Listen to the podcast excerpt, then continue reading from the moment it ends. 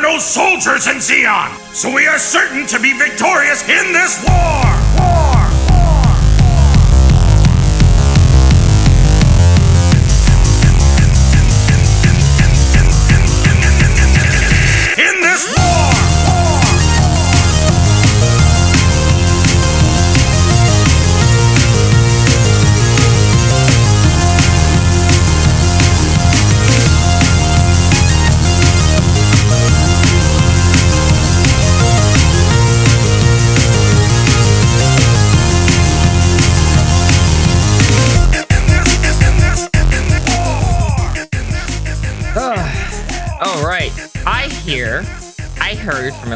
30 that you have questions for me, Scoop. I mean, some people have questions for you. Okay. Maybe maybe it's I, me. I don't know. There might be, you know. Uh, there's a lot of them or a small amount. How popular is Adam? Uh well, Adam got the most questions. Yes. Which revenge means... on last time where it's just nothing but fucking mad gun. Mm. which is funny because Maggot only has that one question that I talked to you about. That I'm like, I don't even, I don't even know if I'm going to ask that one. I'll be honest with you.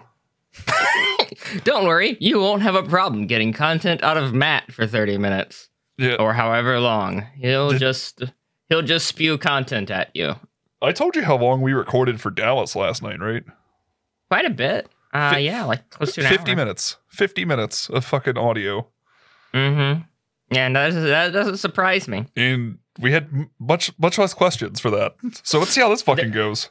Yeah, this is your rodeo. How do you want to kick this off? Oh, you know, that cold open. Anyway, uh, Okay, hold up. I'm very familiar with this strategy. yeah, yeah, I know. It's it's it's the way Fetty's Scum is run. Yeah, we operate solely on cold open. Without them, we'd have no idea how we start a podcast. We would just sit there with our thumb in our ass the entire time.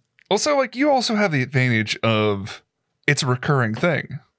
Yeah. So you have the ability to swap from the cold open randomly to do the what you did like in the early days of the last time on Fetty's Scum, and it's just like Lone Star and Copilot giving you a re- well. I guess you can't have Copilot do it anymore because you fucking mercilessly murdered him. But yeah, I did. And I'll do it again. oh god.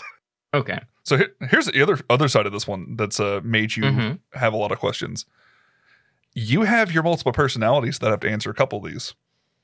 Now, now, now hold on. They're they're characters. Yeah. Get mad. Yeah, no, let's not let's not make seem Ad- uh, make Adam seem worse than he is. All right. Yeah, your mul- your multiple personalities. We all know Cav is your unbridled rage that you feel towards the outside world. Look, I uh I do relate to Cav quite a bit. Cav's probably uh the one I relate to the most in a lot of ways.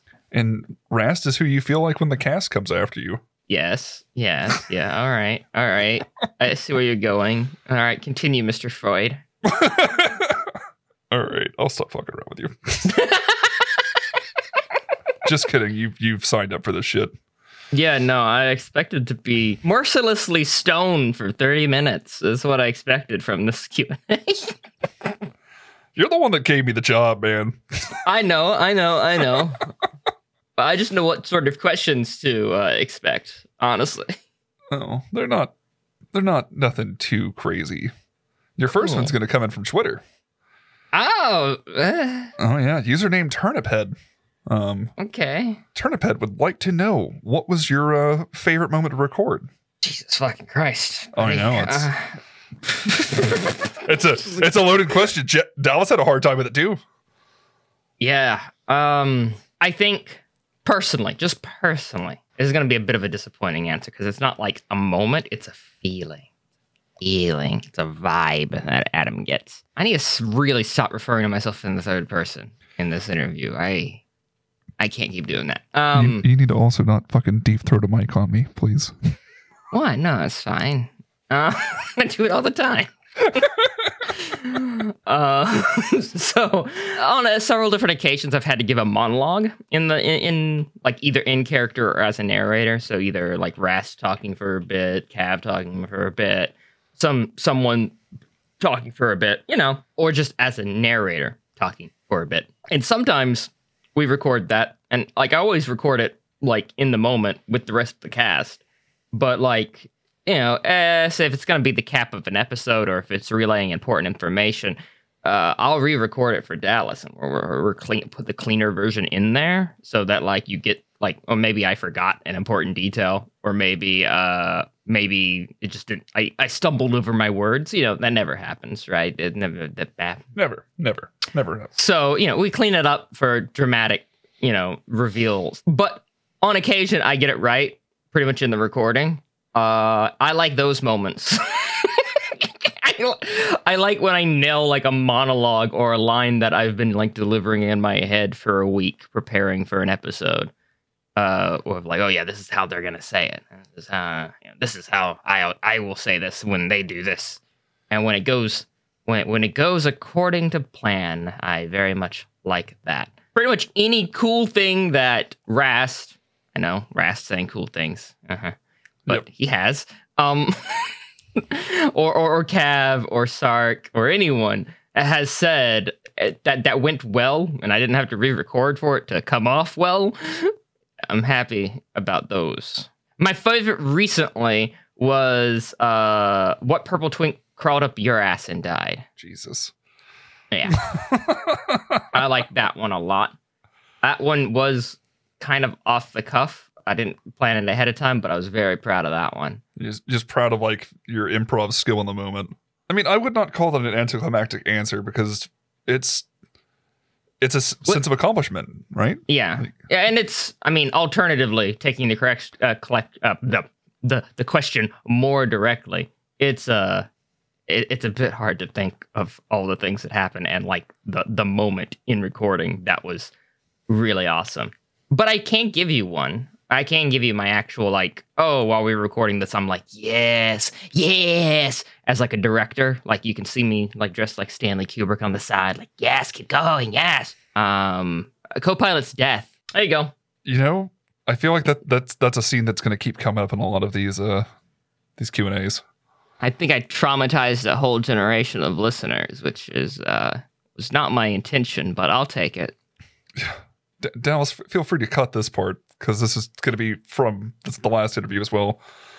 But I was explaining to him last night the uh, the moment I actually heard that for the first time. Um, I was Mhm. back here in Florida in a drive-through at Starbucks, Great place to hear it, but yeah, trying to trying to not cry and like give this lady my order for a fucking grande caramel frappuccino, and she's probably like looking at me like, because I'm I'm in uniform still, like I just got off work.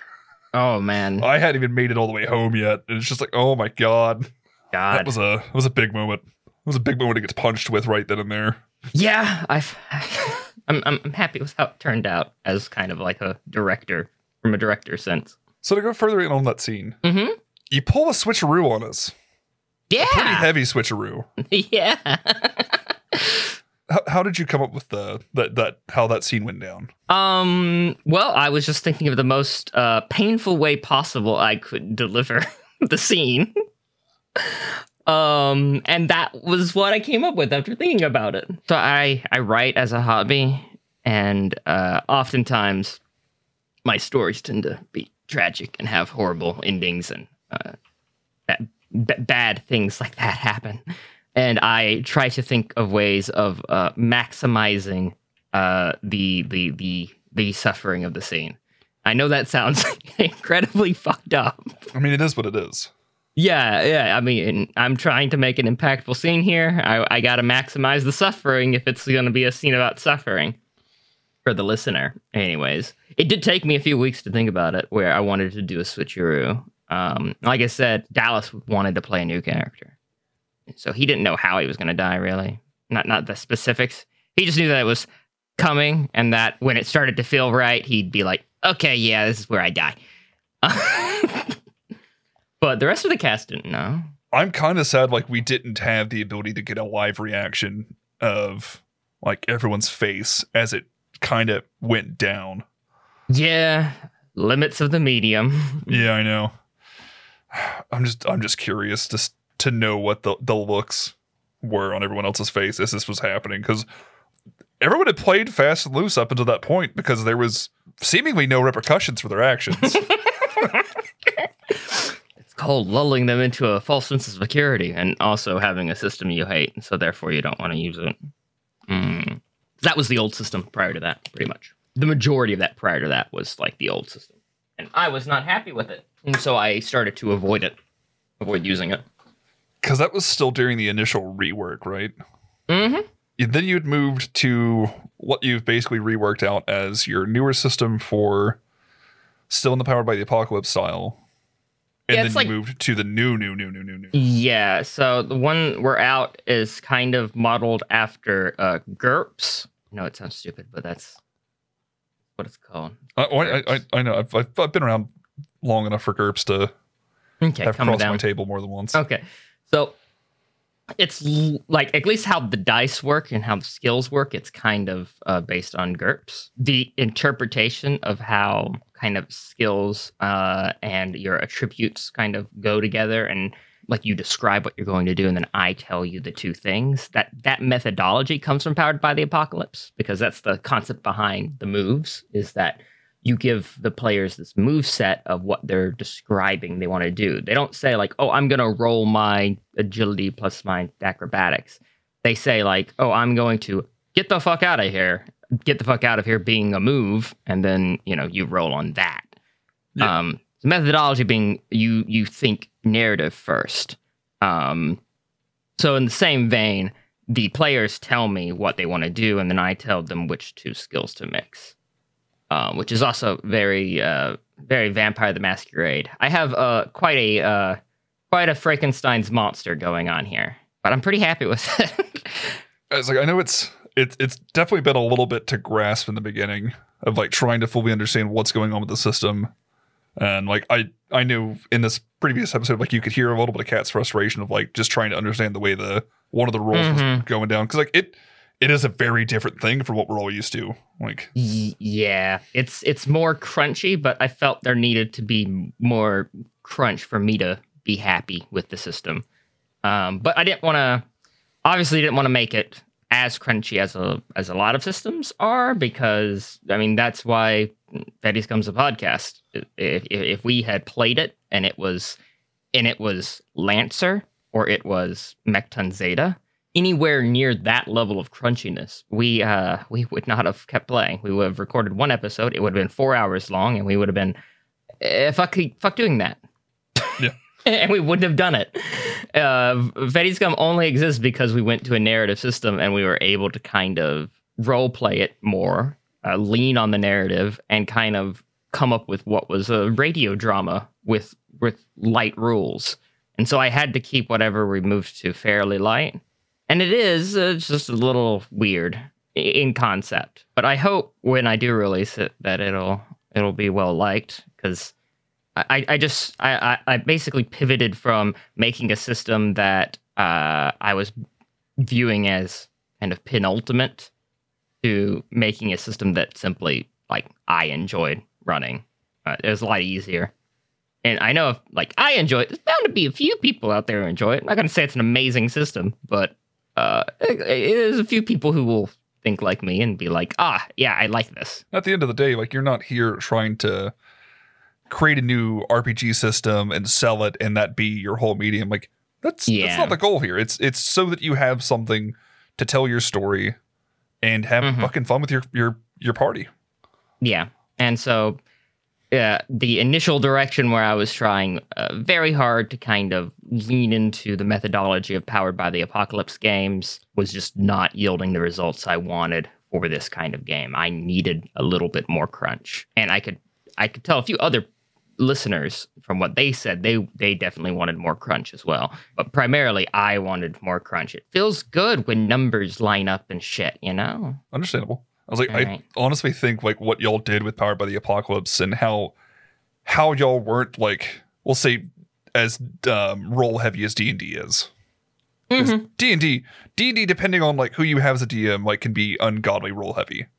Like I think that is one of the big things that like definitely drew me in when I just randomly saw the the Facebook ad for you guys. Okay. Uh. Yeah, yeah, yeah. No, it definitely can. And like leading up to our first well, even before our first few episodes, I was listening to a lot of uh, live play podcasts where they where they use various systems, Yeah. and that was a reoccurring thing that I found was horrible. I would listen, and then I would listen for an hour, and I only one turn in combat had happened, um, or something like that, or it's just like they're arguing about the rules or it's it's it's literally just moving from one role to the next role to the next role. And i quit so many podcasts that i was listening to for examples because of those reasons where it's just like this is not what i want from this. I was like well there has to be other people who want a more like story driven one. Because i feel like a lot of people are trying to be critical role. And critical role you have a gm who, really knows what they're fucking doing. And they, they, they run the rules very quick. And overall they're fairly rules light and you have professional improv actors who can fill the dead space very well. Mm, most most people trying this don't have have that. So i needed something to facilitate something similar i guess. A system that would put role playing on the spot. And you know uh, i knew from role playing with my friends in the past that they would be you know good for it. I was like, the group you ended up with, I think all of you worked together pretty well. Yeah i'm very happy with them So we've made it through one question. it's 20 minutes in we're doing good rapid We're doing fire real good. We're doing real good. Rapid fi- lightning round, lightning round I, me. I will. I will. I will save a couple of the short ones for lightning round if we have to get to that. Got it. Um. All right. So this one comes in from Twitter. It's actually from Siege. Um. Ah, Twitter user okay. Siege Fault. We had this discussion yesterday. Is it Siege or is it Siege? Siege, Siege. Okay. I'm I think, right? I, I don't know. I, I want to say that's what it is. I'm just. I'm always afraid. It's, it's Okay. a word that I have a hard time with. I don't know why. Anyway, Siege. Twitter user Siege. Siege Yeah. Um, if your character was forced into a cooking sh- for Gordon Ramsay to impress him in a competition against the others from the Ghost of the Inverness, what would you cook and do you think you would win? Adam, you are specifically Rast Marco. Uh, so I, I, mm, God, what would Rast go for? I don't think he'd win. I can go ahead and answer that part. That's just not winning. Winning in a, a straight up and down contest like that's not really Rast's thing. Character wise, he just doesn't have that winning energy about him. But uh, meal wise, I think pre diner in Mobile, it would probably be something simple, a sandwich or something. Post diner in Mobile, he might try to make pancakes. Might try to make pancakes. Maybe. that, that that breakfast had an impact on him. Eating breakfast while watching Lady Sark get her ass kicked. yeah. That was uh, Spoilers? I don't know. uh, uh a- by the time this comes out, if you've listened to this before you listen to the episodes that came for it, you did this shit to yourself. Yeah, I think that's fair. Siege, Siege specifically had it as Rast, but I, I want to also hear what the fuck would Cav cook? I don't think Cav can cook. So funny little, funny little inside. I don't know, behind the scenes shit. Uh, I have role played Cav in a different Gundam game as Cav, same Cav, and he has tried to cook in that game, and it was horrible. Oh no. So he basically just uses his rations and tries to does do things to make his rations taste better, but uh, kind of just makes them worse somehow. Um, burns them. It was a fucking horrific, horrific blob of non-food that he then proceeds to eat uh, without issue. Man's got an iron stomach. Yeah. Enough of those uh, weird shots to your spine through your stomach will do that to you, I guess. I guess. What's funny is I have another Gundam RP character who is literally a fucking chef. and y'all, I, I haven't used them in Fetty Scum yet. I do plan on introducing them at some point as a minor character. But, uh, Jesus Christ, dude. Like, that question's tailor made for them. I, I wouldn't say it's tailor made for them. I'd say it was a, it would just be easier for them. It would have been easier. There would have been an actual answer. It'd be like sh- shrimp parfait or something. Shrimp parfait. Let's just Mo- moving on. That just you disgusted me. Okay. This one comes in from Facebook user Jake Howard. If you guys decide to keep going on after the one year war, will you just do a straight seven year time skip to Zeta, or are you going to do some good old Stardust memory shenanigans? I want to say you've talked about this in the past. a I have bit? briefly, I have briefly, but I've never nailed anything down specific. But as we're getting closer and closer, I um I kind of have more definitive plans now. Uh, we're effectively going to do a uh, a brief series, likely as mostly different characters, not entirely different characters, for Stardust Memory as a break between Zeta and the One Year War. So expect like a 10 episode miniseries in between with new characters for most players. Uh, occasionally, I don't know, depending on how the one year war ends, a few of them might be in the one shot um, of the main cast. Um, but uh, more likely than not, it's mostly going to be new characters. So think like the the one short little Zeon side story we did with Ferdinand Sleeps and and the, the rest of the fuckers in in that uh, that carrier ship. No body, no death, and I am still expecting Fern to deliver me those memoirs. You guys are so dedicated to no body, no death. I, I'm I'm actually not the uh, the one that's de- dedicated to no I, yeah, death. it's it's fucking Shadow. I'm aware. It- yeah. It's very much shadow. yeah, it's it's Shadow's catchphrase, and it's like, buddy, all the time people die with without leaving a body. Look, man, new Uh. type ghosts are a thing. We we know that Ferdinand Sleeps with a was a new type, so it's, it's fine. He's out there. Him and him and co-pilot are writing those memoirs together. Anyway, uh, this one also comes in from Facebook. This guy has a fancy fucking name, Christopher Barstad Alder. that is a Uh, very fancy fucking name. Holy that is a shit! It's a fair. It's. A, I I feel like that needs to be an RPG name. Honestly, like, I would- just- I would marry that man just for his name, Adam Busted Alder. God, I, I I can understand like that's definitely the moment where I understand leaving your your middle name in because it's just it's so fucking strong. It's a strong name. Yeah, yeah, Sounds like some kind of like royalty yeah. or- It's a good name. or noble. Good name. Okay, I'm done sucking this guy off. Yep. To the question. so this is a two-parter question. Um, part one is going to be for Cav Walker. Okay. How do you keep your bloodlust up and running for so long? Um, is there anything you do to unwind or calm down after mass murder and gladiatorial pit fights? Okay. Um.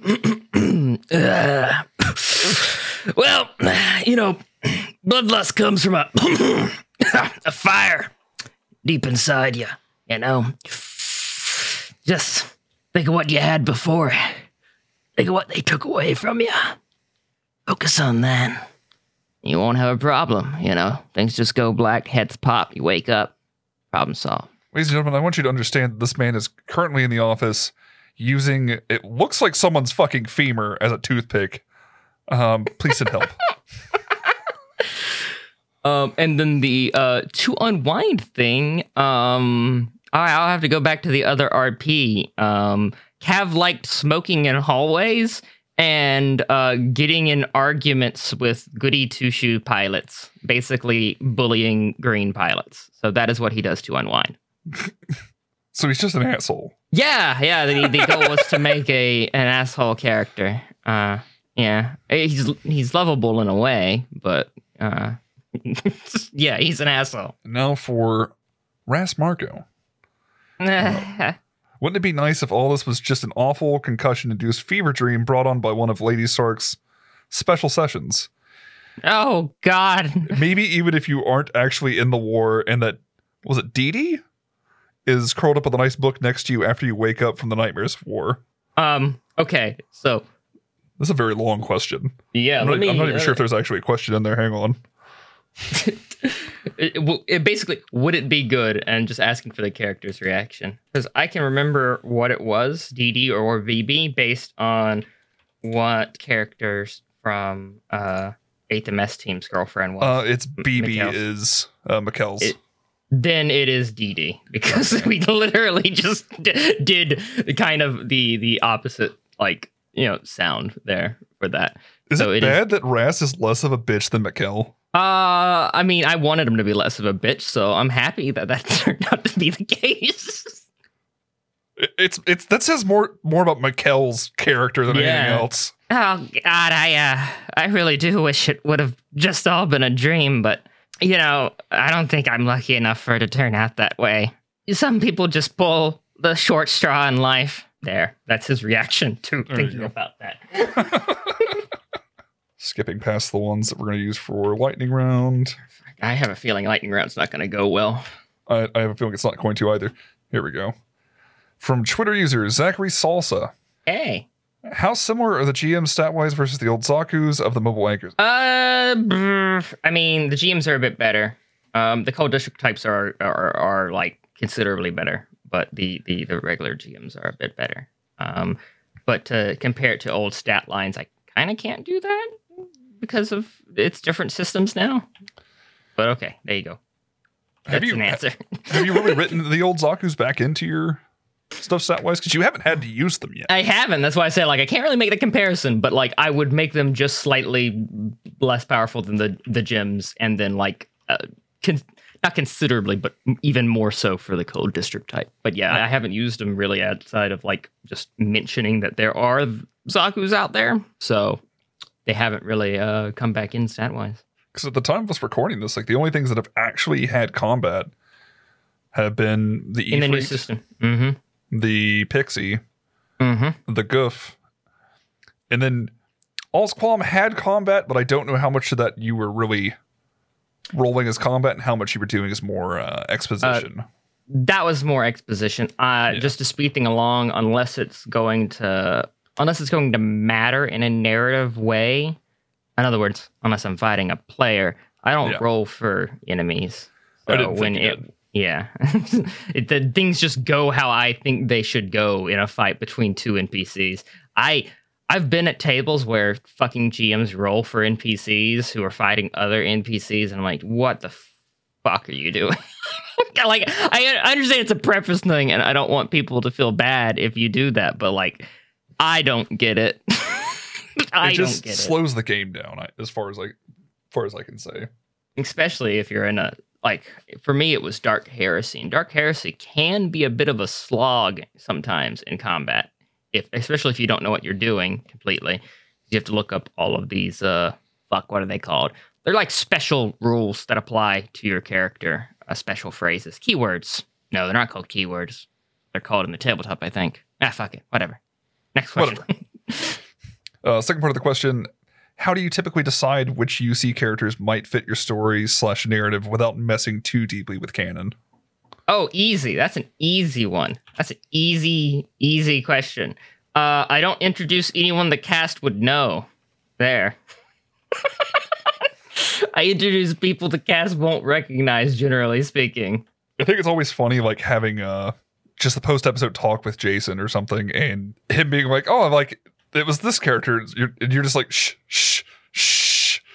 But yes, yeah, yeah. J- I mean, so Jason's very aware of a lot of the minor characters in Gundam uh, and Gundam side story stuff, and so yeah, he always calls me out on stuff like, y- y- "You're talking about this character, right?" Like, fuck, fuck. Uh, but yeah, I try to keep it to side characters and ones that the the cast won't recognize, and I also how I tend to involve them with the plot pays a good deal toward uh, the the cast not you know messing with them. So like the most important character plot wise I've introduced that is a canon character ha- so far has been Garma Zabi, Char if you count over the telephone, and they are they're in a situation where the cast can't do anything to either of them really. They're just kind of there. okay. I guess I introduced Amuro and the Gundam in the that one side story. I mean, is that side story canonical for Scum itself? Yes, yeah, that happened. Okay, that happened. That would that happened to give a sense of time as to where we were in the one year war, because that happened in episode three or four of Mobile Suit Gundam. One of those. I, th- I think uh, it was either three or four. I think it was three because four is descending to Earth and five is when we meet Garma Zabi. Don't make fun of how I remember Mobile Suit Gundam episodes by the proximity to Garma Zabi. I mean, it's a it's a very clear line in the series though, mm-hmm. because he's only there for what five episodes. Yep, he is, he's five to ten, and then he uh, his funeral's in episode twelve. Episode five, he I think he appears on a screen, and that's about it. So he technically almost isn't even in that episode. 'Cause that's really just him uh, talking to Char Mm-hmm. briefly. Mm-hmm. Uh, your next one comes in from Twitter user Pragmaticy. I. With the possibility of journeying into space comes the possibility of an episode at a, at Space Colony Texas. Uh, beach episode slash barbecue at Texas win. uh, inevitably, I will say, inevitably. You you kind of called me out. I'm a big fan of Western shit. There's no way we're not going to Texas Colony. Okay, we are. We're going to we're going to Texas Colony. Okay, it will happen. And you also called me out on the beach episode. Uh, I I wanted to put a beach episode there, so there there you go. Damn. Yeah, this is this person is very dialed in on like my general sense of things I wanted to do in space. Now, with the plan of going to uh, Texas, Mm-hmm. are you thinking you might do it as another side story style option, or do you think you would bring the main cast? Because you do uh, have some actual Gundam canon going on there. Oh, it wouldn't be at the same time. It'd probably be before the whole M'Quve Char uh, Amuro fight. Okay. Um, so it would it would be when the you know, the colony is still basically just abandoned, but uh, it had yet to be filled with mines, or depending on which version of canon uh, you're listening to, still very much filled with mines. I'll leave that up to be a surprise, I guess, because in one version M'Quve puts them there.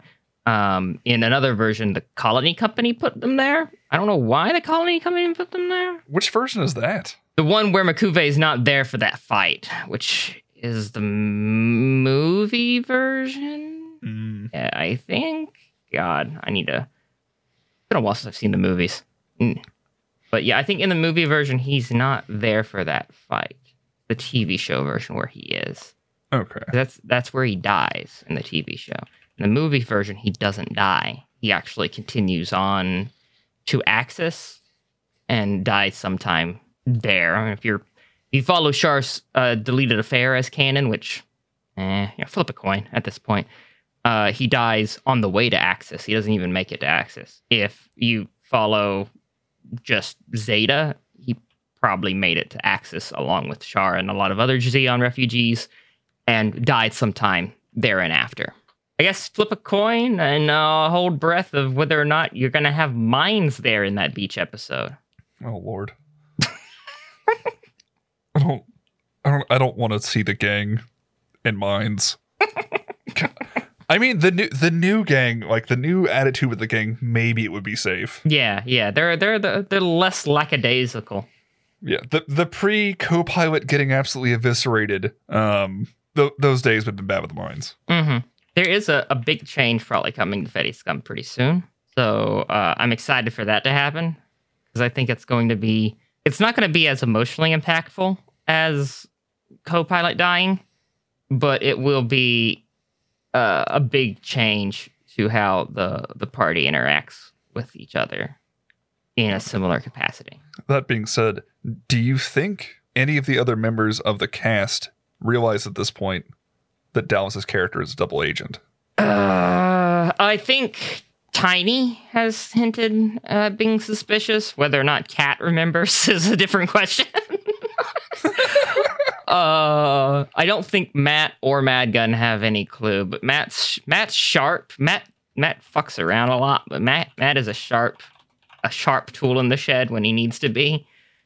So he he could put it together very quickly out of nowhere. Honestly, um, I don't think Lone Star knows, and I don't think Zach knows. As far as Furren, I think I think Furren is suspicious, but I'm not sure about him. I don't think he ever voiced it as Naps his suspicion. So I don't know about his character. On the NPCs, Rast is clueless, and Cav uh, doesn't care. Uh, if he turns out to be a traitor, Cav will murder him. So it doesn't really doesn't really care beyond that. So not really an issue. I mean, at this point, is anyone really a traitor in the group? Because you're a you're an army without a flag. Funny how that funny how that happened, right?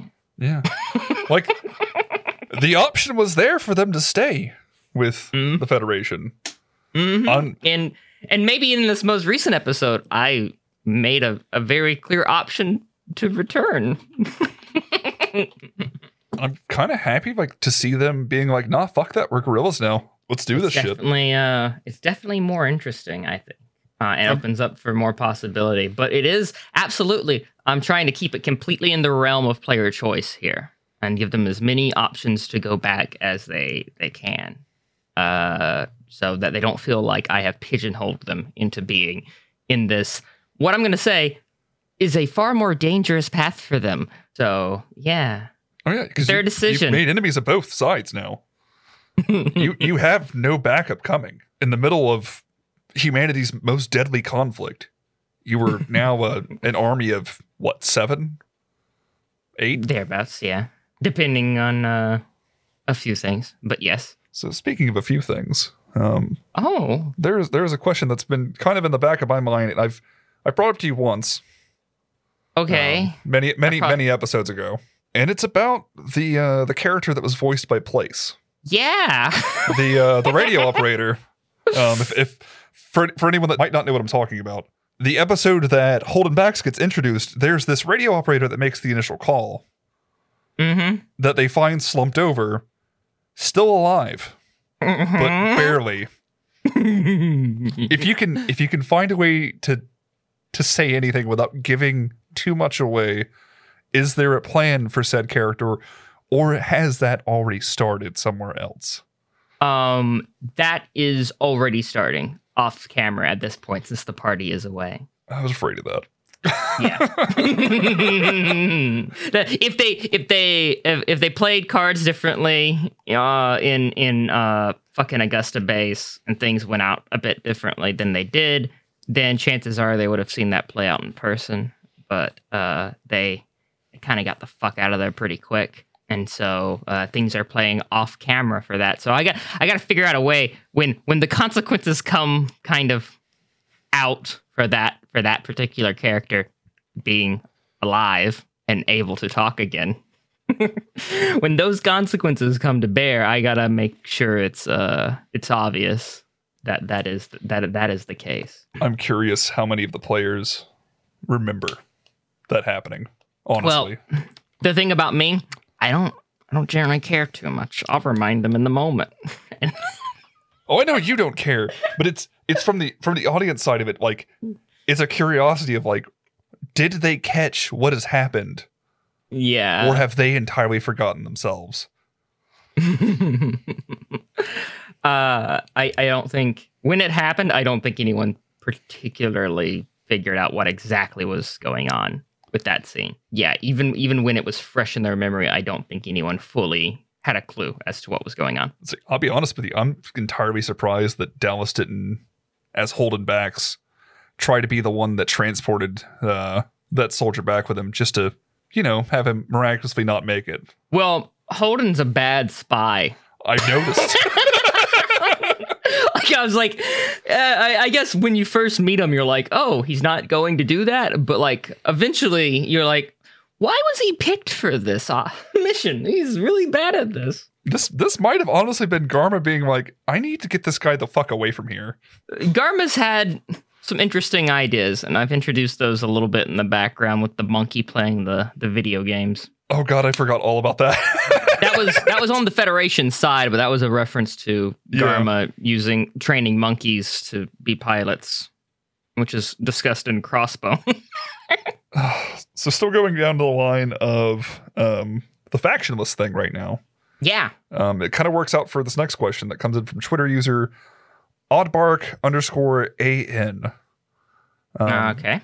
When and if the the gang survives to Zeta, do you plan on allowing them to be on different factions, or will they all have to be on the same side of the conflict? I absolutely will allow them to be different factions. How do you think that you would uh you would handle that situation? We, we would do a burst of episodes, two or three as one group, and then two or three as the other group.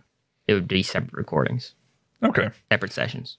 Yeah. Would you th- would you ever think of kind of doing it as uh recording the two separate sessions and then just kind of mixing them through? I know that would be probably hell on Dallas, but if it was something that's happening like at the exact same time, do you think? Oh, that if would it's- be If it's something happening at the exact same time, I would probably have the cast together, even though they aren't interacting with each other. okay. Because there's always, uh, I mean, there would at least be the potential that they could interact with each other. So we'd probably do that recording together, and that way it would save Dallas a lot of time editing. But if things, if, if the chronology doesn't matter and I can just stick with one group, then we're just spend time with the Titans group or the AU group or the Space Pirate group or whatever, and uh, just kind of hang out with them uh, for a few sessions or switching to the other group. Because Zeta is one of those weird moments where you have a lot of big players out there. You've got a lot of factions you could side with, Mm-hmm. and they all interact differently throughout the whole series. Yep. it's uh it's it's gonna be fun. I'm very excited uh post one year war, honestly. But I'm trying to keep my excitement contained to ending the one year war. Uh so that uh, my focus doesn't drift off too much because I want this ending to be very uh very satisfying to people who've listened to Fetty Scum over, you know, the last I mean it's gonna probably be three years when we finish. It's crazy. The uh, the one year war still doesn't take one year. Weird. Yeah, it's, it's almost like it's incredibly unrealistic. insanely unrealistic, if you will. We're gonna we're gonna end up not doing the lightning round because I've ended up burning into him anyway. Cool, that's fine. Um, this one is uh, Twitter user Captain Ganymede. Hey, Ganymede. For the DM, who is your favorite character or archetype to roleplay with the rest of the group? And any advice for those who eventually run the rules for themselves?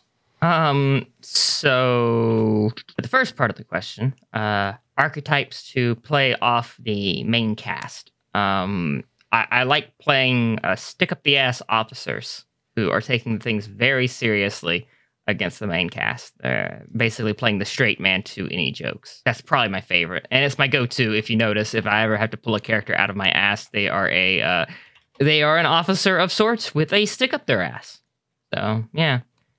Uh, as for the second part, uh, any advice for running uh, the game as your own? Like, uh, you could run it now. Just, uh, you know, it, the, the Powered by the Apocalypse version of the rules didn't have too much uh, pre-planning put into it outside of the the the, the moves, uh, which you could gather probably from listening. But in the future, running with this new rule set, I would say just, and this is kind of just general advice for any DM, is just don't don't roll when it doesn't matter. Don't make people roll when it doesn't matter. Like you should only ever roll when the consequences for failure would be interesting. If the consequences for failure is that they're just going to try again, don't don't make players roll. It's a waste of time, especially in systems where there's consequences for failure and it's not just like, "Oh, you failed." It's like, "Oh, you fell and you broke your hand." Uh, don't make people roll willy nilly. I would say, like, your objective, at least with the system that I'm building, should be to tell a story with the players. Uh, you're there as the GM, not there necessarily as their enemy, but you are to reintroduce consequences, basically, so that they don't always get their way. Um, and you remind them that the world is cruel and cold, and uh, suffering is is is all over the place Especially in the one year war. especially in the one year war. Yeah, uh, I don't know if you're doing using the system for something else. I guess you could change that, but yeah, that's it. I mean, that's a that's a pretty fucking solid answer. I'm not gonna lie. Oh, thank you, thank you. All right, this one comes in from Twitter user XC Delta. Um, have you guys ever thought of doing any live recordings on Twitch? Uh, we considered it uh briefly. It would need to be of like a heavily planned one shot. Uh, simply because we don't want dead space, and uh, we, we so we tend to cut off dead space. That's primarily what we cut out of Fetty Scum is like, oh, I got to go get water. Oh, I got to go to the bathroom. Or um, mm, a, player not being sure about what they want want to do, and I'm me giving them time to think about it. Uh, me explaining the rules for the umpteenth time. All of these things are like stuff that's cut out of the episode. Uh, so first off, before we do any kind of Twitch live RP, we would definitely need to understand as a cast the rules a lot better. They would need to be like more definitive. In other words, written. Huh, weird. yeah, so the rules need to be written first. Um, and even then, uh, it's I don't know. Dallas's editing brings a lot to the show, and I don't know if the novelty of the show being done live would outweigh the value of Dallas's editing. I don't think it would. So in other words, I think no matter what, the live experience would be a lesser experience unless there was some other gimmick there, such like the chat controlling a player, an NPC or something, chat suggestions of what happens, things like that might make it more worth it. Um, so I'm not going to completely rule it out, but it has been considered. I just don't think it's worth it at this point. From um, an audience standpoint, I think it would be interesting to see you guys do it. I don't think I would want to see you do it with the main cast, though. Yeah, so that's that's more that's more likely. Me doing it with different people is probably more likely live. It's like I, I think it'd be interesting to see like a random side sh- side story shot Mhm. off somewhere in the middle of everything, just to kind of have it.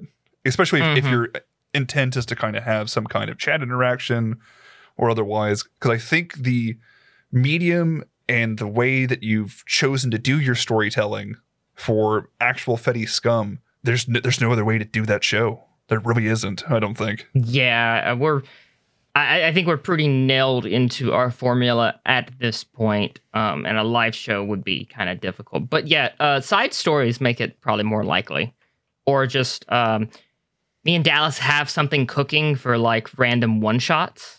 Um, those potentially could be done live as well. So we'll see where we'll see how that goes. Next one is from Facebook user Miguel Maldonado. Hello. To Adam, at the beginning of the podcast, you referred to a sergeant when the base was on, planning on evacuating as Rast. Is this the same Rast as Rast Marco? Fuck, man. You're gonna have to help me out a bit. Uh, Sergeant Base. Uh, do you happen to remember which base he's referring to? This would definitely be um, the evacuation of California base. That was not the same Rast then. That was me pulling a name out of my ass, uh, which then became a name that I used for real later on. uh, so when I come up with names, they tend to be they tend to have a certain I don't know. They tend to be names like Rast, Cav. They have a, a vibe to them, and that's how you can tell I pulled a name out of my ass. Uh, and some of them I like and so I go back to them and use them more often. And so this was, uh, this would be before I had Rast Marco planned as a character. Then, yeah, It's like uh, this question came in last night while Dallas and I had just finished up uh, his his Mhm. interview, and Dallas kind of pointed out a thing of like you have you tend to have a, a, a grouping of names that you like to reuse. yes, Um, yes, I do. is Rast one that's normally in the roster, or was that a new one that kind of got brought into the roster during Fetty Scum? It is a new one that brought in the wa- roster during Fetty Scum. Like, I think probably you listening, like the instance where I called a random sergeant Rast was probably me coming up with the name right then and there. And then I was like, that sounds good. I got to use that later. And then without remembering that I used it already, used it for Rast Marco. That's probably exactly what happened. Fair. Which, going back to that early in the podcast, uh, there's a character that you threw in that that you gave a line to vent my frustrations on, and I appreciate that still. About there being no such thing as a janitor in the damn Navy. God, Um, Tom was a spy this whole time. Tom was a spy this whole fucking time. How did no one know? There's no janitors in the Navy. Wait a minute. There's no snow in Australia this time of year. I, I like I definitely had like my moment of like slowly like shaking fists into the sky and I'm like you guys were doing so good until Tom got introduced as a character. Look, I'm not a I'm not a military head. This is uh, yeah, fair enough. I still love Tom. Tom Tom is best girl. I wonder what he's doing. I'm also wondering what he's doing. I wonder what Darty's doing. Ah, no, you just the main cast just left her at Augusta Base. Maybe one of the GMs with All's Qualm uh, had Darty in it. Wait, was Darty at I, I thought Darty left with uh Godfrey. Not. She stayed. She she she she stayed at the base. That whole time these idiots left Darty and didn't fucking bring her Oh my god. it's uh it was uh uh fuck well to be fair she was moved with a different group she was moved with like the actual um the actual soldiers there they basically were the cast were moved to like a uh off the books kind of group that r&d group And then, uh, yeah, the people who were supposed to go to Jaburo were Godfrey and Cav. Mm, okay. This whole time I thought Godfrey, Cav, and Darty all went together. No, Dar- Darty stayed at Augusta. Damn. She is still in the Federation. and Godfrey, as far as you're aware, are still in the Federation. Technically, Cav's still in the Federation. I mean, he's he's working on it. He said AWOL sound like this AWOL thing was pretty cool. So, uh, yeah, he just can, yeah. We we might see something happen in the next couple episodes. We'll see. We'll see. Cav just like smashing heads. Uh, I don't even know if Cav cares about the fucking Federation at this point. I don't think he ever really did. He doesn't like Zeon though, at all. This this comes in from a DM from the White Shadow himself, Oh no. the man, the myth, the shadow. Okay. How does it feel to play the actual best character in Fetty Scum? Oh. Who's he referring to? He left it ambiguous. is he just talking about me, or is he talking about Rast or Cav or I don't know which character you think it is. fuck? Um, I mean, knowing Shadow, it's I don't know, I probably he's probably pretty entertained by Cav, so I'm gonna assume it's Cav he's referring to, just based on what I know of Shadow. So if that's the case, then how does it how does it feel playing the actual best character and that being Cav Um, Walker? I love playing Cav, and it should uh it should tell you that it, like it should be obvious that I played him in other RPs that I love playing Cav. He's a very fun, violent character, and I've played him in Zeta before, and he is a Titan. So Oh, no. there's a yeah, there's Oh, a bit of a warning of his trajectory. oh no. To be fair, he was a Titan while not having this group with him. Now this Yes. group's around. That might change things. possible, yes, possible. All right, Adam. Are you ready for the final question? Sure, I am. I think maybe. No, give me a moment. Give me a moment. Okay. Like, are you are you are you comfortable in your seat? Are you, have you had enough water today? I'm drinking water now. Here, let me Okay. finish it up. I'm pretty close. Okay. I always let my partner finish. It's it's good. It's best. Okay. All right, water's done. Yeah, that's that's that's okay. That's the noise you make when you finish, gotcha. Um, Well, I mean, that's a different noise, but I don't think I want to make it in this recording. yeah, fair enough. So this one came in from a, a couple different people. Um, and it's a it's a very very simple question. Where are the goddamn rules, Adam?